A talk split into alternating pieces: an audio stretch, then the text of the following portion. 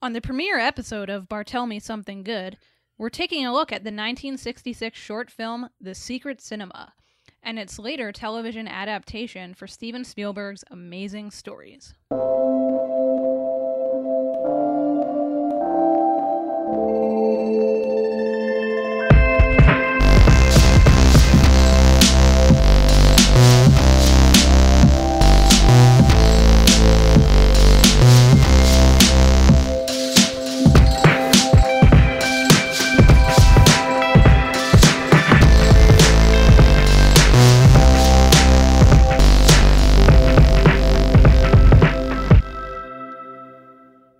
Welcome to the very first episode of Bartel Me Something Good, a podcast all about the writer, director, and actor Paul Bartel.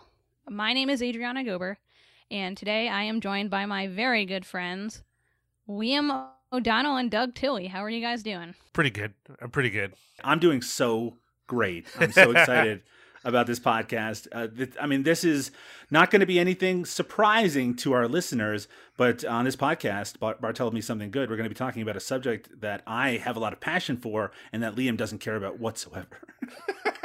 Let's be clear. It's not that I don't care. it's that I am woefully ignorant. And those I, I have learned over time, and someday you will too, Doug, are not the same thing. Sometimes we are ignorant about something, and then as we are taught by our friends, both the compassionate, like Adriana, mm-hmm. and the cruel and mean, like you, uh, uh-huh. uh, as we learn more, we become passionate about it. And I'm excited to become passionate about Paul Bartel.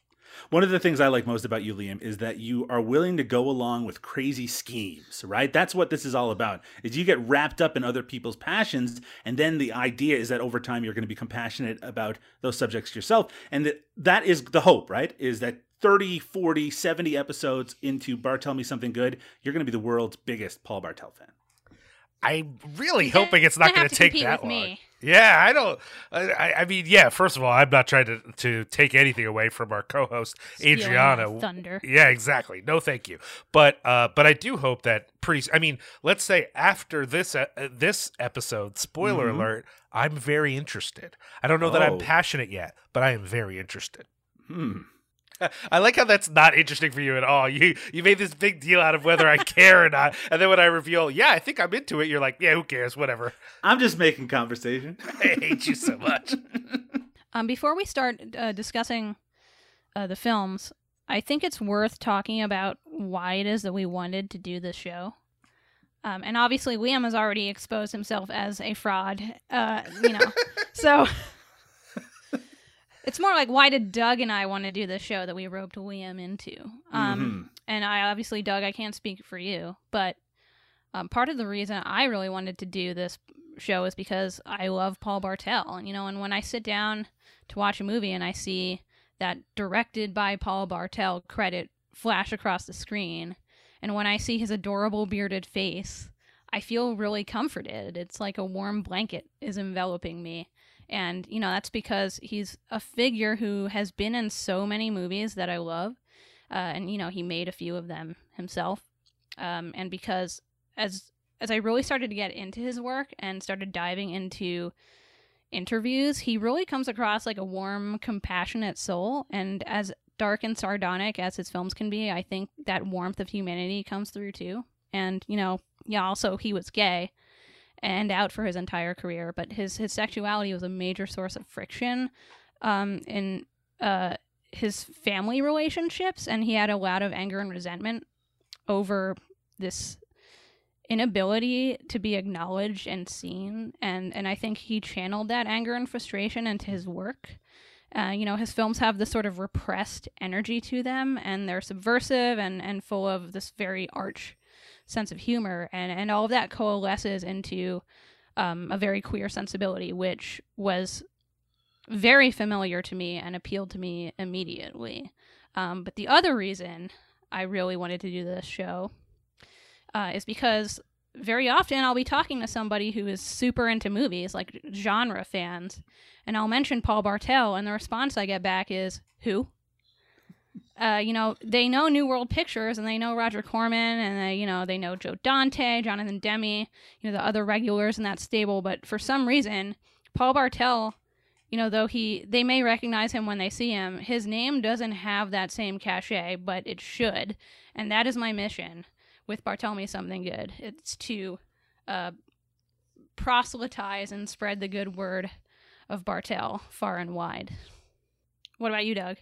You know, I feel really similarly. Uh, Paul Bartel for me was a figure that I associated most with kind of general cult movies when I was getting into movies generally, particularly in the 1990s, right? When I first discovered things like Death Race 2000, his work with Roger Corman. And then, sure, yeah. you know, the, really the Rosetta Stone for me was Eating Raoul, which was a movie that I caught sort of randomly, I think on television one night. And I was like, what is this? And it's such a kind of pure distillation of his sensibilities and of course you know the, collaborators that he would keep within the rest of his career. But when when you you do compare his career to some of the other names maybe the more well-known names that came out of that roger corman camp in the 70s he never really did that switch to maybe there was an attempt to make more mainstream films with things like Lust in the Dust, but he never really got that hit, right? He never really got that movie that turned him into a more of a mainstream figure like a Joe Dante did with things like Gremlins and Inner Space, et cetera, et cetera. But he kept making movies that were so uh, personalized to his sensibility, like I mentioned, but also so strange, so weird one of the first times I ever knew of Paul Bartel as a personality is there was a Canadian television show in the 1990s called Movie Television. And all it was was a behind the scenes look at the making of movies. And one of the movies that they showcased, this was in the early 1990s, was a movie called Shelf Life. And we'll eventually get to Shelf Life on the show and its troubled, sad history. But they were showing the making of this fascinating looking movie and they interviewed Paul Bartel. And I'm like, this is so interesting. This looks great. And then I waited for it to come out and I waited and I waited. And I think that there's an element of his entire career that is sort of like that, where it's not unrealized potential. It's nothing like that. He was he's such a visible presence in so many movies, eh, both as an actor and, uh, of course, his filmography as a director. But he just never got the credit or attention that he really deserved for a, a, a multitude of reasons. And I think that's something that it's going to be interesting, maybe not always fun, but certainly interesting to explore on this podcast as we go through his work.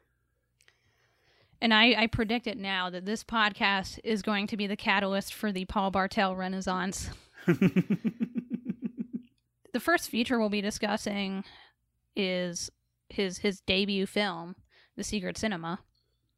Um, I have either had either of you seen this before we decided we were going to cover it?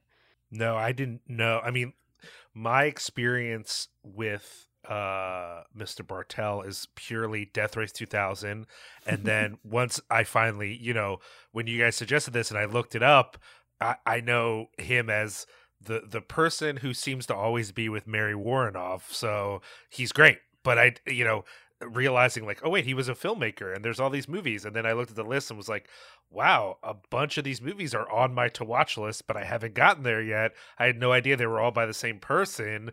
Oh wow, like I, it, it was a bunch of excitement, but um, unfortunately, and I think this is true of not just him, but a lot of directors, right? I don't start with their short films, and I probably should. Like, I think that starting at the actual beginning of a director's career it's only something I do for podcasts, and it's never something I do in real life. And and and doing it here, and and um, thinking about doing, you know, whether I should have done it for other directors. I think it's a great way to start, and it's it was pretty interesting to to get to watch it for this episode.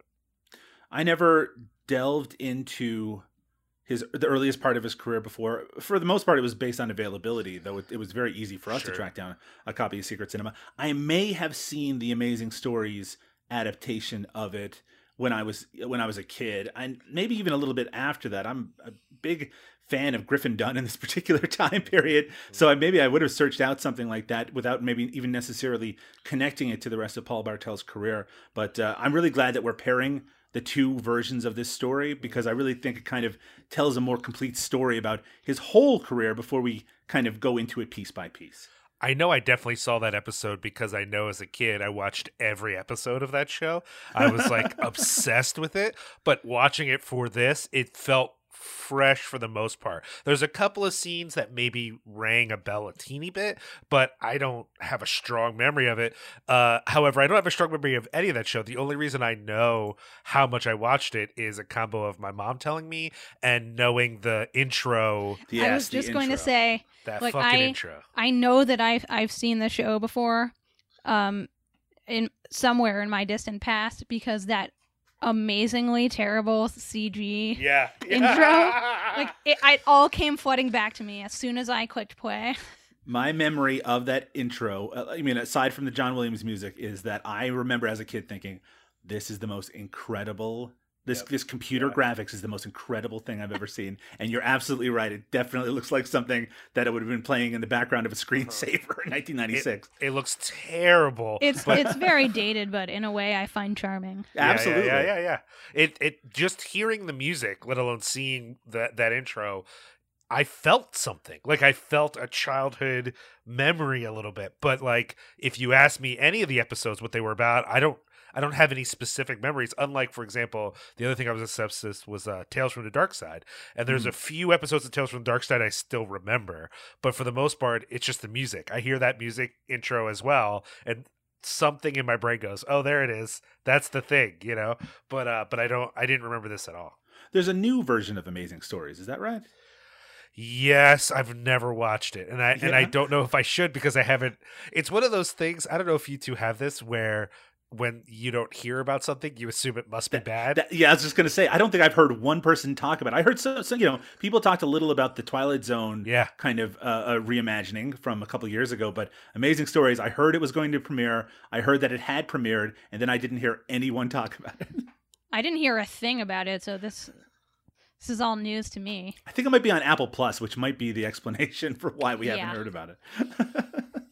Okay, well, coming up after the break, the secret cinema. Once a month we have lunch together. Is it too much to ask you to be on time once a month? I have an appointment in 15 minutes. I've already ordered. Please, Mother. Now, don't you start in on me, too. I've had more in the last two days than I can cope with. Dick told me last night he doesn't want to see me anymore. And now a friend at the office is trying to talk me into. Please, Jay, don't tell me anymore. I don't want you to spoil it for me. Spoil it for you? Yes, dear. What's the point of paying $2 to see it if I know in advance what's going to happen? Mother, what are you. Take your order, miss. How about a nice turkey sandwich? No, thank you. I just. A cup of vegetable soup and a mixed green salad, please. No vegetable soup. How about turkey soup? No. No, I'll take tomato then. You sure you wouldn't like a hot turkey sandwich? No, thank you. No. Uh, A woman suspects that someone has clandestinely been filming her life and that her friends and acquaintances are seeing the movies in secret screenings. The Secret Cinema, released in 1968, was written and directed by Paul Bartel, starring Amy Vane, Philip Carlson, and Barry Denon. So, The Secret Cinema, it was filmed on location throughout New York City in the spring of 1966. Um, it was a very low budget affair. Uh, it was made on a budget of about five thousand dollars, with a lot of loaned equipment and, and volunteers. And although it, it got more wider distribution in 1968, it was actually released originally two years earlier in 1966. But when it hit theaters in 1968, it, it played in New York City on a double bill with Brian De Palma's Murder a la Mod, which I, it was one of his earliest films. Uh, and actually, Paul Bartel appears in Hi Mom, um, which is another early De Palma John. You know, one of the things I find really interesting about the Secret Cinema, as somebody who's very familiar with Bartel's body of work, is that, you know, although it is kind of more experimental than his later features, which are kind of have more of a straightforward linear uh, narrative, um, a lot of his sensibilities and interests as a filmmaker are already pretty fully formed here. Um, you know, there's a lot of the familiar Bartel touches. You know, it has this very sardonic tone. Um, you know, voyeurism is a theme. Um, the plot involves conspiracy. There are hints of queerness. Um, and you have the imperiled female protagonist who, uh, you know, we see in later Bartel features. But yeah, I, I, I'm curious what both of you thought of this. I'm going to start with Liam because I know that Doug likes this movie, but I have no idea what kind of impression it made on Liam. So, Liam, how about you tell us about this? Usually, when I feel like um, I can see what's coming, uh, in in a in a in a piece of of art, especially in a in a film, it's a it's a little bit of a disappointment because I like that feeling of surprise. And this is one of those examples where I did not feel that at all.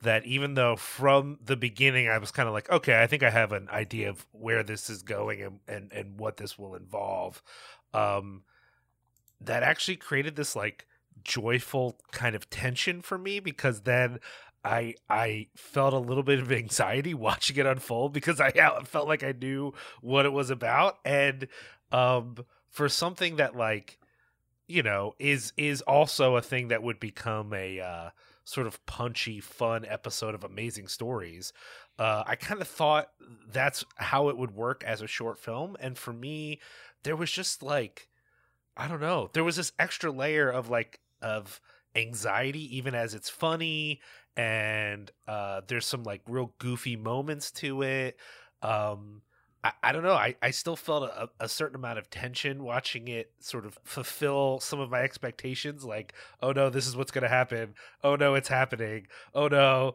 oh no, and uh, and I loved it. It was it's really funny. Like, I, I guess I shouldn't sound so surprised, y'all, because obviously we're doing this podcast, so whatever. But um, I guess I went in sort of thinking like, okay, this is this is going to be something where I kind of have an idea of of of what I'm getting, and yet um, instead of feeling like okay, well that was you know whatever, eh, eh, the way that everything sort of happened still had like all these little surprises and quirky, unexpected elements to it, and I don't know, I just really.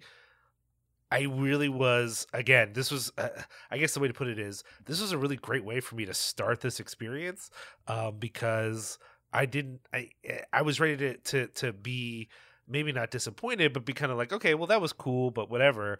Uh, and instead, I, I, it was over, and I was kind of like, that was a lot of fun and um, really effective, and just not something I kind of expected at all and and I don't know I felt really joyful afterwards like like wow this is great I can't wait to see what happens when he has I mean I guess we do kind of see what happens when he has a budget since we see the amazing stories version but I mean I you know of his feature length films I except for one, I haven't seen them. And so like seeing him do this with so little money and really kind of scraping it together, I just got really excited. That makes me so happy to hear. Because I, I really wasn't sure what you were going to make of it. Um, so the fact that your response is so positive is definitely heartening. Well, I mean, on paper, right? If I'm just telling someone about it, there's something, I don't know, uh, this sounds uh, insulting, but I don't mean it that way. There's something kind of like basic about it, you know, like it, it, it could come across as like corny or predictable like uh, there i guess we're at the point as a culture where if i say like it turns out her whole life is being filmed someone might like roll their eyes like oh right. god that sounds well like, because ugh. it's a cliche now but it yeah. certainly wasn't in 1966 no. and well, i think this film anticipates a lot of cultural things that happen yeah much and, later and even still like i could understand someone saying like oh it's it's you know it's become a cliche and then going into this expecting that but it it still it had so much going on that i didn't at no point was i like whatever you know there was no it, it it it had little surprises for me even as it went all the places i kind maybe not all the places but a lot of places i kind of thought it might it still did it in a way that was continually surprising and really like made me excited watching it you know? Totally. And Doug, it sounded like you were trying to jump into the conversation at, yeah, sorry, at one Doug. point it's a movie that is prescient. Obviously, we've already talked about it, and we'll probably talk about it uh, a few more times, particularly in the reimagined version of it. But it seems almost accidentally prescient to a certain extent. One of the things on the, uh, I think we all we checked out an interview with uh, Rob Schulenberg, uh, the production designer who also worked on the Secret Cinema, and he mentions that the concept of it came from a response more to underground cinema and like people in right. their, you know, talking about the fact that there are these movies that are available that you could see, but you could only see if you were in the in crowd and people were talking about them and they had these conversations. This movie was made in some way as a response to that, as opposed to being a response. If you were to make this movie in 2001, of course, it would be a response to reality television or just television culture in general. And it's not that it's not necessarily talking about that and voyeurism and all of that, because that's something that we know pops up again and again in as themes in Paul Bartel's work.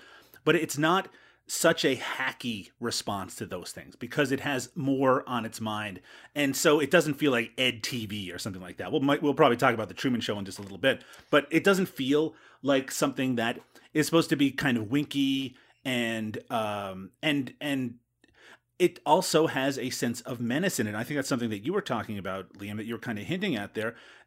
It's so interesting to watch these two versions of this story because the 1980s version is exactly the version that I would have thought Paul Bartel would have made, right? It feels very much like his work that I expect, but there's something a little darker in this version, and it, it feels, uh, and, and even though it's kind of technically a little bit more amateurish for the reasons that you've already brought up, very low budget, seems like it uh, wasn't filmed with, with synced sound, so there's a kind of a disconnect there as well. But there's just something about this character at its core who's done nothing to hurt anybody and is now just being put through this horrific you know nightmarish scenario. There's there's a sequence that's in both versions that uh, that plays out almost exactly the same where she goes to lunch with her mother and then there's a part where the waitress uh, asks her what she wants and just kind of forces this kind of turkey sandwich on her. When mary woronov is playing that character it's funny and amusing and you know probably there's a little bit of darkness there. But in the original version it just feels like a nightmare. It feels like a dream that's kind of gone out of control. And that's what i kind of I'm sure at the end of this we'll talk about which version we preferred, but I'll just give it away right now. I preferred the more low budget, darker version simply because it feels more distilled and maybe it's got a little bit of kind of a raw nastiness that I also yeah. respond to as well. And also, I mean, just the way that it's shot, like some of the shot composition that you have like these canted angles, like it, it really plays into like this disorientation that this Jane character is feeling. Um, you know, because she's being gaslighted by everyone she knows. I love yeah. how her her boyfriend was also just like a filmmaker, you know, pretentious asshole guy. Uh, the way that that that becomes a more of a yuppie-ish character in the remake just feels like it's very much the the culture that Paul, Paul Bartel was pro- yeah. probably surrounded by at that particular time. And of course, you know, he already thoroughly roasted yuppies and eating Raoul just a few years before that, but there's there's a real sense as doug was saying of that nightmare feeling. And it's not that the amazing stories one isn't also uh, a kind of nightmare but i don't know something it, like it, it really did give me in a good way anxiety which maybe isn't a reality for some of our listeners but for me there's a certain kind of anxiety a film can give me. And when it's doing it in a format in which i really felt like I knew what was going on. Like I really felt like, okay, I know what this is about. I know where this is going. I know the point it's going to make. And, and it and it did fulfill a lot of the things I was expecting. But oh man, there is this tension to it um and a real feeling of like I honestly at times thought something maybe more horrifying was going to happen because mm-hmm. I felt very much like this is an uncertain space I am in, and we're we've been doing things that feel, you know, uh, upsetting, but but nothing's gone past into like uh like true gross or or or upsetting territory. But I, I i couldn't trust that that wasn't where i was going to go because it it did feel very unsettled and very on the edge even while still being silly and goofy. There's a lot of like goofiness here but it didn't feel like comforting goofiness at all. And what and what i mean talk about a modern version of a really kind of disturbing way to present. This is something we've seen in a lot of different media after this, like like the sure. um, the sitcom sequence in Natural Born Killers, where you have Rodney Dangerfield, yeah, and it's just incredibly yeah. disturbing, right? I mean, this starts with a silent movie sequence of. Right. The lead character trying not to be sexually assaulted by her boss, right? I mean, it's yeah, and it has the intertitles from, and everything. Yeah, exactly, right. And anyone like a silent I mean, any, film and anyone would recognize that from it. But the idea that it has this kind of lightly comedic tone uh, attached to something that is so disturbing and so strange and and uh, unpleasant. I mean, I th- I think that it really does in some way feel like a manifesto for the rest of Paul Bartel's career, which is just that I'm never going to make it easy on the audience. And and it's also again, it's also interesting to pair that with uh, how this version ends compared to how the Amazing Stories version ends. I mean, I know yeah. that there's a real necessity to change things around for the television crowd. I mean, the, the, produced by Steven Spielberg probably says it all. But you know, we'll talk about the ending of this, I'm sure, in a minute. But these these two pieces, even though they really do have a very similar structure and some sequences reflect each other exactly, they end very differently. And this the original was supposed to end. It was supposed to have an even bleaker ending. Yeah. Um, there I can read the quotation here. Mhm. Um, this is this is Bartel, um, talking about the original concept for the Secret Cinema. The first image of the story that occurred to me was the ending. I wanted to have the heroine, Jane, deceived and abandoned by everyone, alone in her apartment, stumbling into her bathroom to open her veins with a razor, and instead of being in her bathroom, she finds herself on the stage of Radio City Music Hall with thousands of people cheering her and applauding. That was the first idea, and the whole rest of the scenario followed. And as so often happens with first ideas, it was never realized. And I kind of, I'm kind of glad. I don't know. I think, I think the way that it, the ending he wound up going with works really well. Um, but I don't know. I mean, as Liam knows, like I love a really good punishing, emotional film. So It's a little edge lordy, you know. it, though it the- is. even though the concept I think would be I mean it certainly would have gotten people's attention but this this the movie already goes to such dark places. It would be you know basically the whole purpose of it is a woman being gaslit into insanity being locked away at the end uh and and to to take to take that to the next level of her having to take her own life boy it would be punishing in a way that might be might be a little too much. I mean, I don't know. I mean, it, it really depends on how it plays out. It is still kind of imaginative and like it's such a striking image to think about that it's almost better that it's unrealized because maybe it couldn't live up to that with the budget that they had.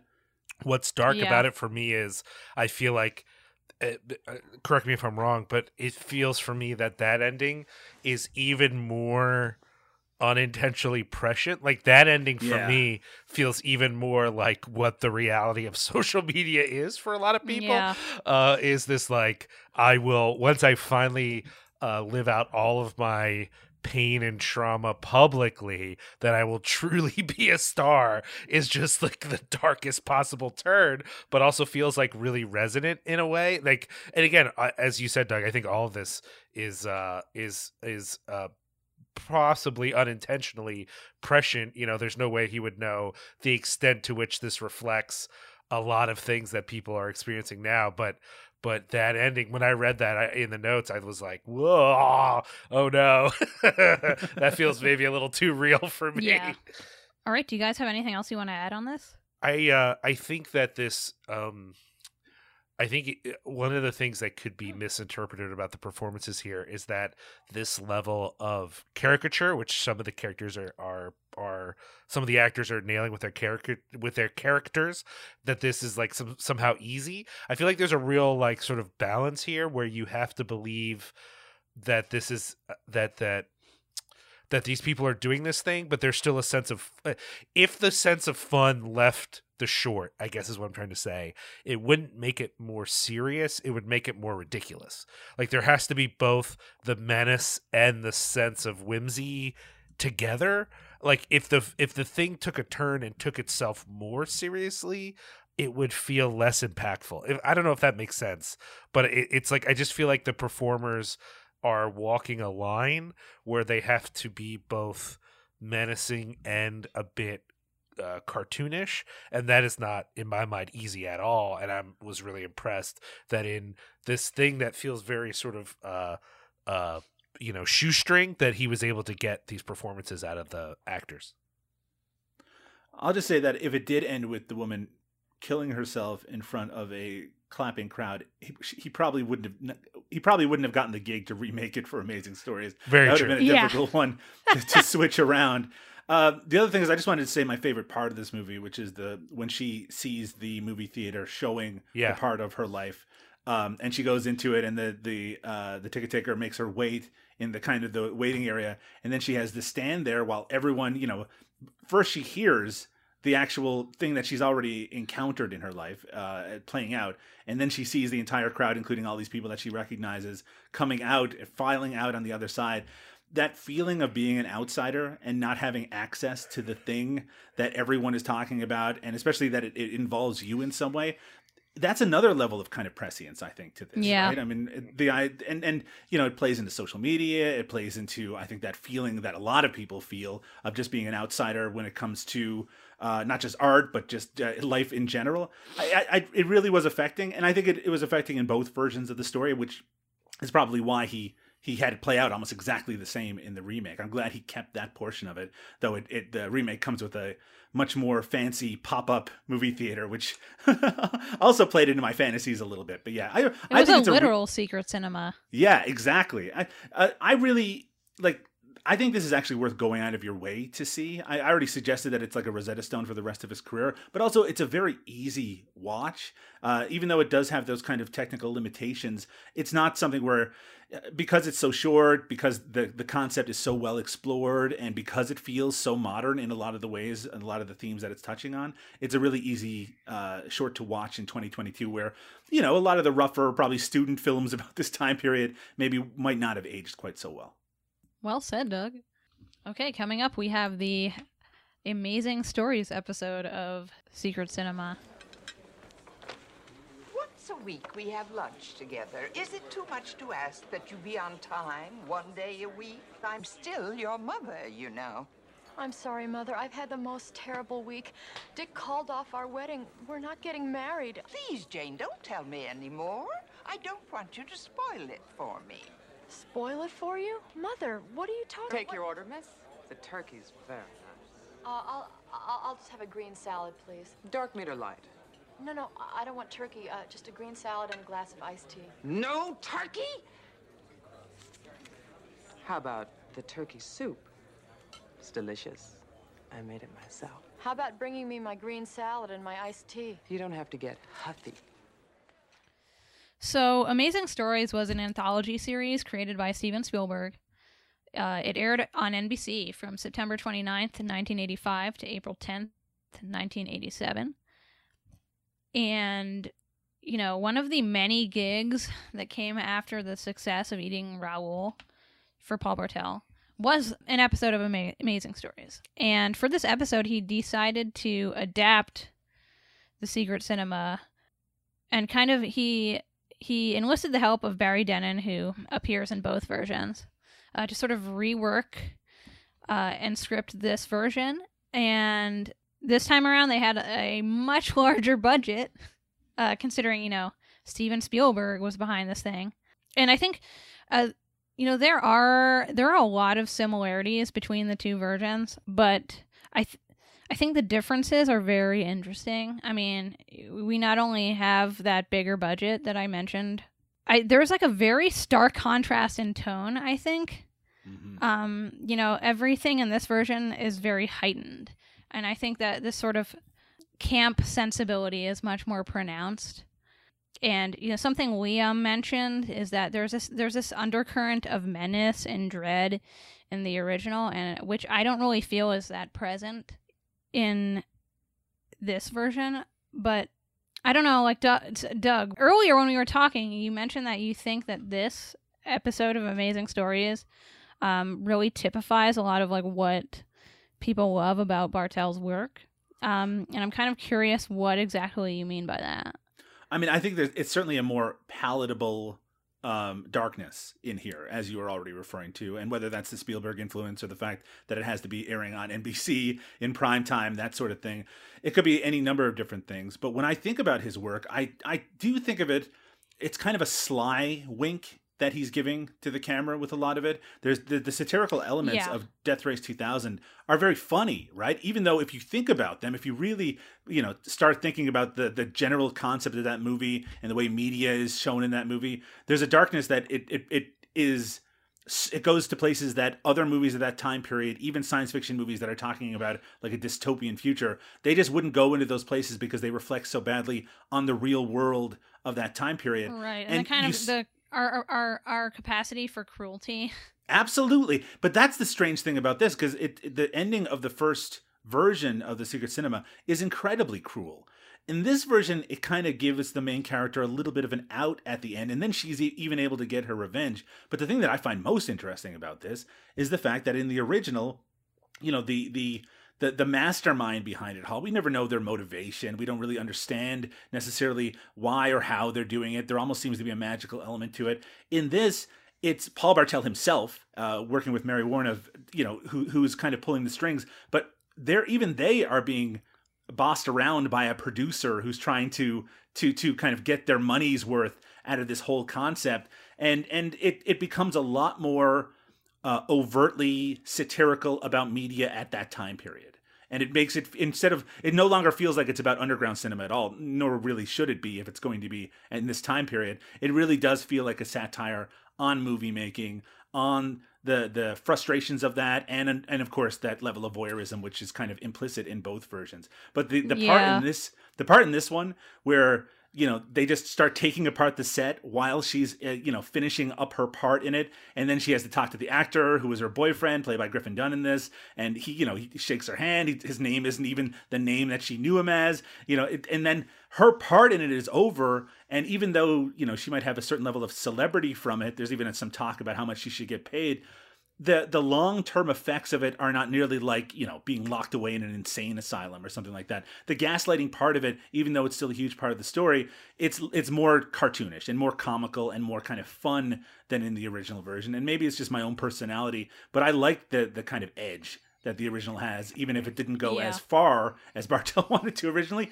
That said, if I was going to throw something on that was going to be kind of consistent thematically with something like Eating Raoul, it would definitely would be this version because it feels very much like the later era, you know, uh, Lust in the Dust, um, uh, even Shelf Life. I mean, th- that kind of eye of Paul, Paul Bartel in the 80s and beyond, this feels very much like it's right in the midst of it. And maybe a big part of that is the fact that Paul Bartel is on screen for so much of this. And Mary Woronov. Of course. She plays like four different roles. she's she's um she plays a nurse. She plays a, a male waiter um, at the restaurant where Jane goes to meet her mother, and she plays a character named Hildegard, who is the uh, new Swedish girlfriend of uh, Jane's ex, and she also plays. Um, there's a there's a fourth one. What does she? What else does she play? Sorry, what am I forgetting? Oh, the uh, the box office. Yeah, Yeah. the ticket taker at the box office. So Mary Woronov really was earning that paycheck. Maybe we should talk about who Mary Woronov is and why she is an important person in both Paul Bartel's life and just generally as a kind of pop culture figure.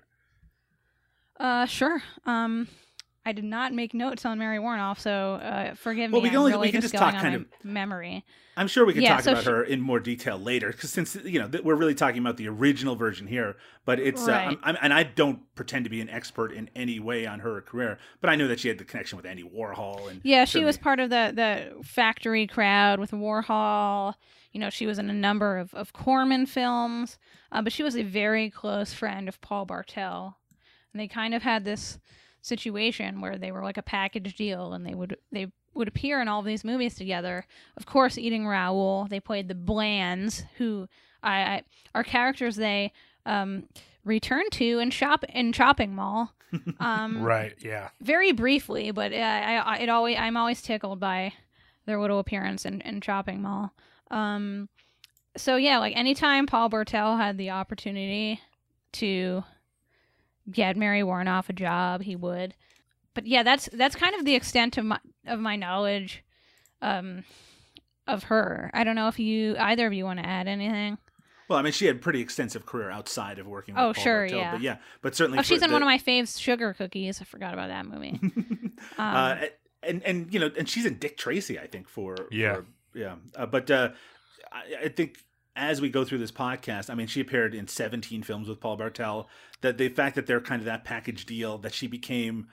I don't know. I mean, I don't really know much about the relationship. That's something that, that I'm hope we'll explore as we go through here. But talk about a welcome presence in any movie that mm-hmm. she's in, mm-hmm. and she really kind of seemed to understand that tone that he. You know, one of the things Yeah. about Paul, Paul Bartel as an actor, I think one of the first times I saw him as a performer and recognized him as a performer was the first time I saw Rock and Roll High School, and he's really good in that. Right. Yeah. But he's not an actor first. You know what I mean? Like he's he gives strong performances as, but you're. I, it's hard to separate my knowledge of him as a personality from his performances but when they're paired together it's just something about the attitude that they bring. There's almost kind of a punk attitude to like like it's not that they sure. necessarily are better than the material but they seem separated from the material a little bit and i like that. It's why it's always such a pleasure to see them pop up together. I feel like they play, in- in my memory at least, they often play the sort of imperious, uh, assholes who I bet they hated in real life. Like a lot of their performances, I feel like they're mocking the very people who probably treated them badly, you know? Mhm. And, and and and we're gonna explore Paul Bartel's story more. Uh, but you know, I, I think it is true. Like we'll, we'll probably need to make time for her, but she just has such. A, I I think of her. It's just such a weird thing for me because I think of her both as a face who I've seen in films a lot in supporting roles, and about hearing about her role in uh, the performances of the Velvet Underground, and Yeah. these Yes. feel like two different people. How could these be the same people? And yet I know that they are the same person, and that just makes her also very interesting to me. Um, but it is true when they're together, there's a sort of character they portray that I feel like there's always an edge to it because whenever I see them do it, I think, "Oh man, you really hate these people." You know, like this is the, you are really skewering a certain kind of person who thinks that they're really great in a lot of different ways. Yeah, and I think I think that edge you speak of appeals to other filmmakers too. Like, Yeah. um, I don't know if either of you have seen the Gregg Araki film *The Living End*, which is my favorite film of his. yes. But both Mary Woronov and Paul Bartel both appear in that movie. Um, but she is especially great in it. She has um in a very small role, but it's extremely extremely amusing. Um, so yeah, I I, I, I suggest immediately pressing pause right now and watching that movie and then coming back. No, I'm just kidding. Um, If you're just but like a fan no. of like cult movies in general, you probably would have seen Yeah. Mar- Mary Yeah. Woronov in House of the For Devil, sure.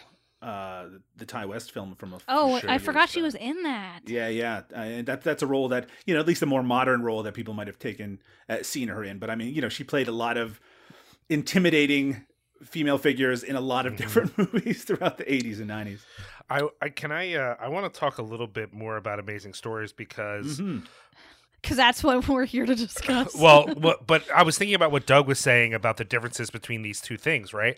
And for me, the appeal, a- a lot of what I like about the original is, it sounds heavy to say lost, but I think I mean it. It's lost in this remake, but I didn't care because there's something about amazing. This feels to me like uh, this is amazing stories. Is like this the way, it, it- and for me, amazing stories is the most 80s thing like ever.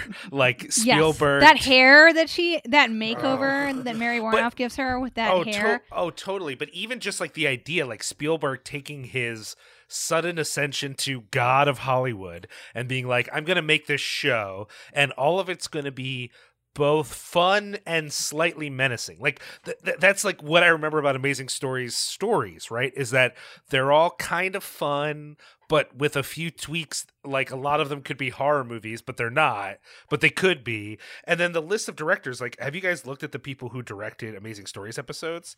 It, it some of them are obvious people like obviously joe dante would be on the list obviously spielberg or um uh Tom Holland or Mick Garris. Sure, sure, sure.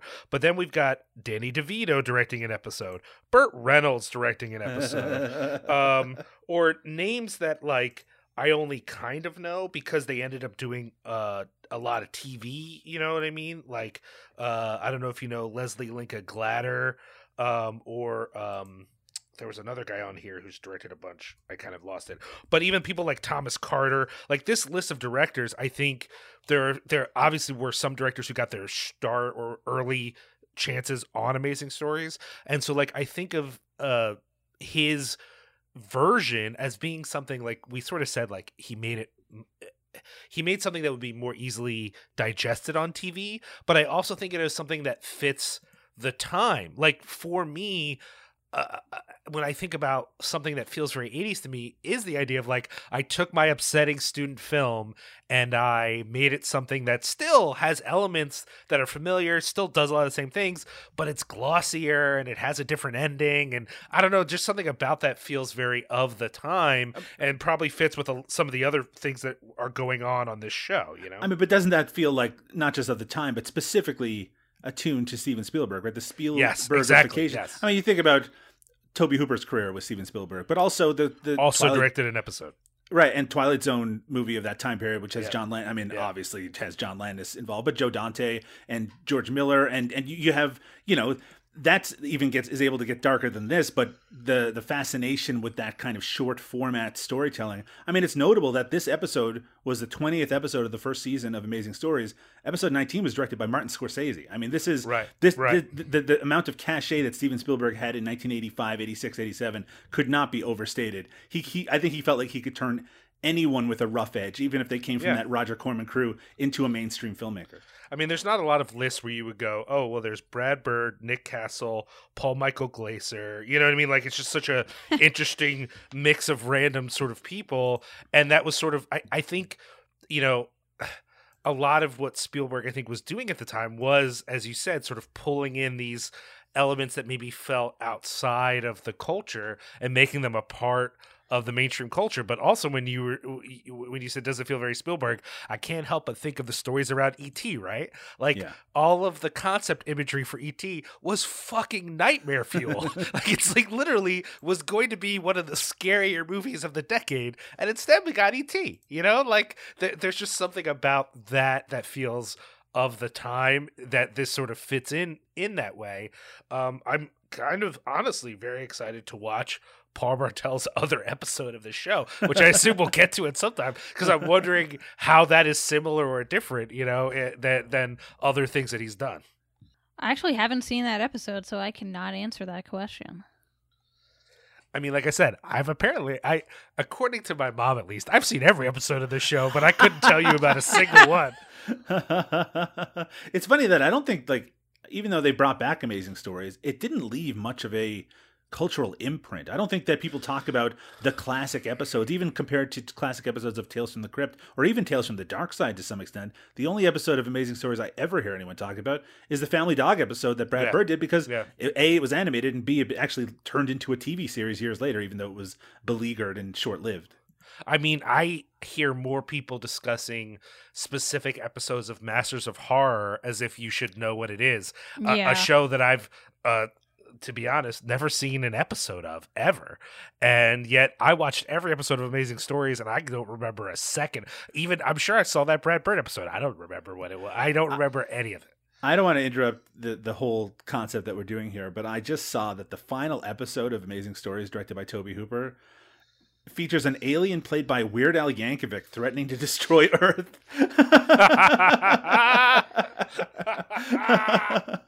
and it's based on a story by Richard Matheson. I, I I might watch that as soon as we're done Wow. here today. I mean, you you've sold me, Doug. I'm now redoing. I'm rewatching the whole series religiously because I need to see what this fucking show was about. I need to see those CG books flapping like birds a bunch more times.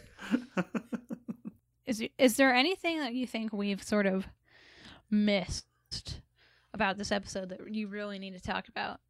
Well, I want to mention that Griffin Dunne is in this, and only because I'm I'm a huge fan of his work during this time period, the after hours period, I would say, of Griffin Dunne's Sure, career. yeah. Uh, he's great as a kind of slimy. Uh, the the boyfriend character in the original version really ha- there isn't much to him. He just has that one scene that he shows up in the background of a few other. But he's such that kind of smar- smarmy yuppie '80s version of an asshole that he's just perfect in this. And I also love the fact that when he's revealed to be just an actor the entire time, there's no malice in it at all. It's just like, yep, well, see ya, I'm gone now. I just thought it was so amazing, and he's so much fun uh, here. And I guess we should also mention that Eve Arden, the the wonderful Eve Arden, is in this as well as Jane's mother. Uh, uh, felt a little bad that uh, Penny Peyser, who plays Jane, uh, like she she's like fourth billed in the beginning of it. I know. Uh, I noticed that. It was yeah. very odd. even though she is clearly the focus of this entire thing. And yeah, that it is funny to compare the makeover uh scenes in both of these movies where both characters get like this fancy hairstyle to go out on the town and both are incredibly ridiculous in their own way. But boy that 80s one it basically they dress her up like Cyndi Lauper and just point her out the door.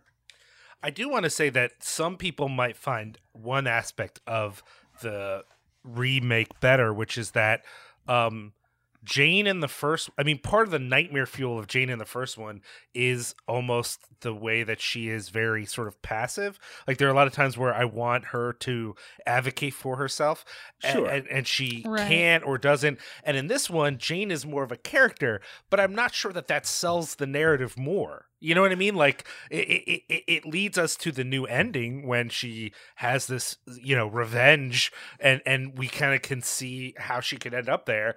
But um, I don't know. There was something about that first performance that I still found very compelling. If also it made me very uncomfortable. Well, the character in the original version, you know, she just is a regular person for the Right. most part, right? Her her life doesn't seem to be have there's nothing really overtly entertaining about her life outside of Right. the fact that she's going through some trouble. In the in the remake version, she's more designed to be like a sitcom character, right? They've made her very clumsy, so everything she touches just breaks immediately. And then there's that part where she keeps getting hit by pies and she opens up the refrigerator and everything falls down on her. It's like if she was a real person, she would theoretically recognize that something fucking weird is going on throughout all of this. But in the original, it's just like that could be anybody. That could be you or I, and is just being totally fucked with, but not in a way that is overt until someone kind of mentions it to you, right? Yeah, it's more insidious. Yeah, absolutely. So, as we mentioned earlier, um, both the original Secret Cinema and the the Amazing Stories version are well worth tracking down. Um, the original film is available as a special feature special feature on the uh, Criterion Collection Blu-ray of Eating Raoul. Um, and uh, season one of Amazing Stories, including, of course, Secret Cinema, is available to stream on NBC.com. Now, c- coming up on the next episode of Our Tell Me Something Good, we'll be discussing the gleefully deranged 1972 psychological thriller Private Parts, which was Paul Bartel's feature film debut. Uh, so, Liam and Doug, where can uh, folks find you on social media? I guess we can start with you, Doug. Well, you can find the latest episodes of Cinema Smorgasbord over at uh, cinepunks.com, or you can find our entire archive of shows, including podcasts devoted to such diverse uh, characters and people, uh, including Paul Bartel, of course, but also Alejandro Jodorowsky, George Kennedy, Jackie Chan, Carol Kane, and others over at cinemasmorgasbord.com. We're also on Twitter at Cinema Smorg, and on Facebook, you can just do a search for Cinema Smorgasbord as well. If you have any feedback for this show or other shows, you can leave us uh, feedback through our social media or through the website as well. You can also find me on Twitter at Doug underscore Tilley. That's T I L L E Y. You can follow me on Twitter at Liam Rules. That's R U L Z. And you can find me on Twitter at EADXBB. Until next time.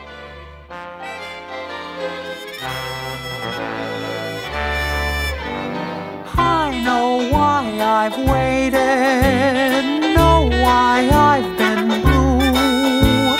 Prayed each night for someone exactly like you. Why should we spend money on a show or two? No one does those love scenes exactly.